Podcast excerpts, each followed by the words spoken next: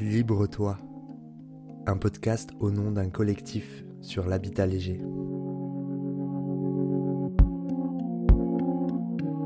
Il et elle habitent un habitat léger, sans fondation physique. Son départ ne laisse qu'une empreinte sur le sol, comme celle d'un animal sur une terre humide. Il et elle fait le choix d'habiter un chez-soi à taille humaine, qui flirte avec les limites législatives. La normale est en avance sur son temps. Qui sont-ils, ces habitants légers?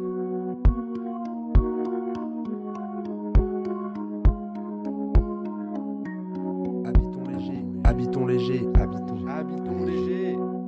J'encourage les gens à changer leur regard sur l'habitat léger. C'est quelque chose qui fait euh, travailler la conscience écologique. Même quand tu penses que tu n'en as pas. En fait, euh, pour plein de gens, alors que tu penses ne pas être un écolo, le fait que tu fasses cette démarche de vivre euh, en habitat léger, pour eux, tu es un avant-gardiste. Bah très bien. Ok, je prends. J'ai pas vraiment l'impression, hein, parce que je fais des, des gros raccourcis comme tout le monde. Je vais au supermarché pour m'acheter mes courses. euh, Je mange pas que local. euh, Je mange de la viande. Enfin, tu vois, il y a plein de défauts comme tout le monde. Mais pour certaines personnes, ouais, mais tu compenses parce que t'habites en habitat.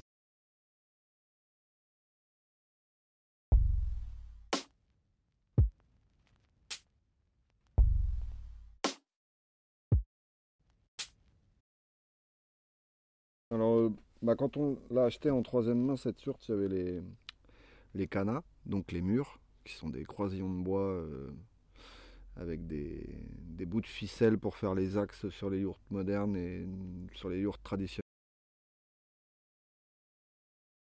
Et euh, des perches de 4,50 m de long, un tonneau de 2 mètres de diamètre, un plancher de 50 mètres carrés de surface. Alors le plancher, il était fourni, mais c'est un sacré pulse euh, fait un peu de briques et de broc.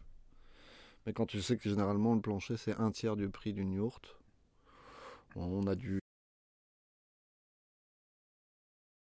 C'est une couche de bois avec une couche de lambourde dans lequel on a mis. Puis après, tu as un isolant sur les murs en laine de chanvre qui à la base devait faire 8 cm d'épaisseur. Et au fil du temps, je Et puis après, tu as les bâches extérieures, qui est le point le moins écologique d'une yourte. C'est difficilement recyclable. Et à la production en termes d'énergie grise, je suis pas sûr que ce soit très biosourcé, tu vois. Mais le reste peut l'être, dans le sens où...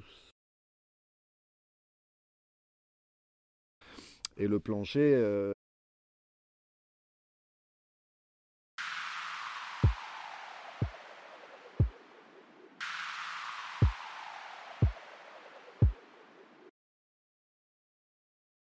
j'ai construit, euh, j'ai refait à l'identique une couronne, donc ce qu'on appelle le tonneau dans, dans le langage puriste des yourteux.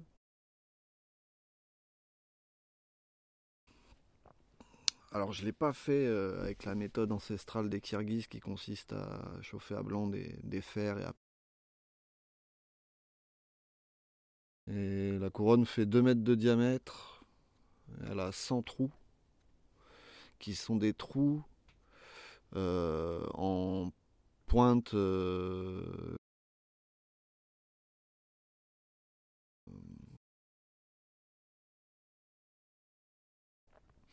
donc il fallait trouver une astuce pour euh, bah, déjà donner à ces trous le même angle.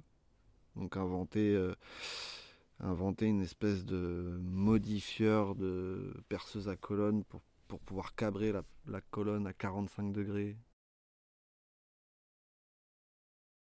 Puis après, bah, tout dessiner proprement, être sûr de ces écartements entre ces 100 trous répartis sur un cercle de 2 mètres, euh, en étant plutôt précis. Donc là, il y a tout le travail de l'ébéniste qui, était là au niveau du tracé précis. Quoi. Et, euh, et puis après, ciseaux à bois, donc choisir tes ciseaux en fonction de la taille du trou. Et puis les affûter en permanence, parce que du coup c'était... Le bois c'était du tilleul américain, euh, mais du coup euh, c'est un cercle qui avait été collé avec des lamellos en... Donc des petites languettes de bois pour, euh, pour joindre les bouts les uns entre eux. Du coup il y a de la colle et les ciseaux à bois, enfin n'importe quel fer de machine déteste la colle à bois, c'est comme ça que tu désaffûtes tes fers. Donc je crois qu'il y a eu, euh, il y avait, j'avais 8 ciseaux fétiches au bout d'un moment. Et euh, il y a eu 6 affûtages sur les 8 ciseaux. Euh, pour faire les centraux, j'ai mis. En écoutant France Inter, et là-bas, si j'y suis, j'ai il a fallu aller prendre les codes de, de l'ancienne couronne qui était encore en place qui était en train de, de craquer, de fêler de partout. Elle était vraiment trop, vieille, trop légère. Elle avait mal vécu. Euh, euh, je suppose qu'elle a été fabriquée dans un pays qui n'a pas du tout euh, le même climat, la même hygrométrie qu'ici, donc ça l'a achevé. Et une fois qu'on avait À 4 mètres de haut. On avait dressé un, échafaudage quand même pour, euh, pour voir y aller régulièrement en se disant mince, est-ce que ça. J'y ai bien réfléchi? Après, il a fallu euh, trouver euh, une pièce sur ce terrain là, entre les dépendances où on avait bien 4 mètres carrés de, de dalles béton plutôt planes pour pouvoir faire le collage dans un environnement plan et pas te coller une hélice. Quoi. Réunir une centaine de serre-joints pro. Ça, ça a été euh, une belle étape aussi avec Jean-Marc.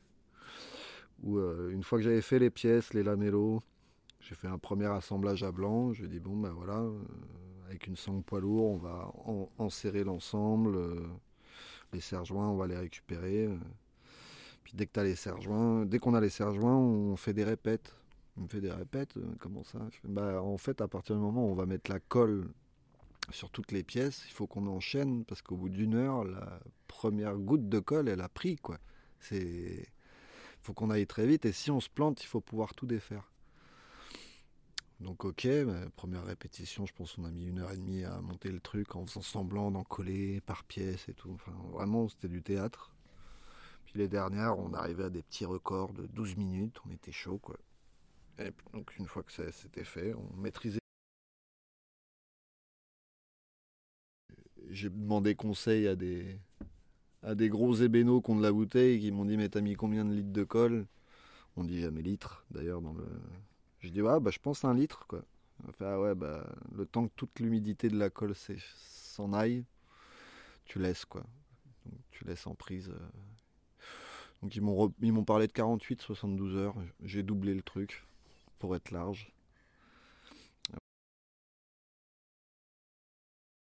Euh, la pièce a été finie et puis euh, après le chantier c'était de en une journée de bah, t'étais là d'ailleurs de démonter de remonter la yourte il euh, n'y a pas eu de mauvaise surprise sur cette pièce là bah, j'avais peut-être un petit trac de me dire que je me suis planté dans l'angle des points donc à part ça, la journée a commencé à 6h du mat, je crois.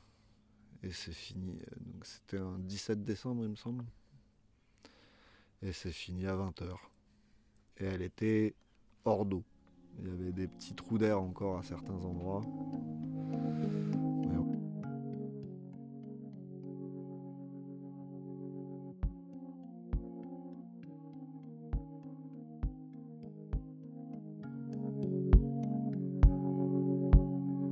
Moi, ça a toujours été un habitat de transition. Je serais ravi de le confier à quelqu'un d'autre après.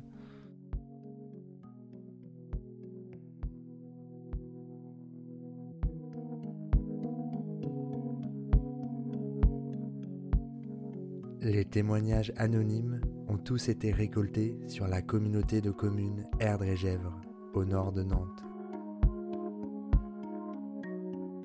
Réalisé par Louis Aucoin.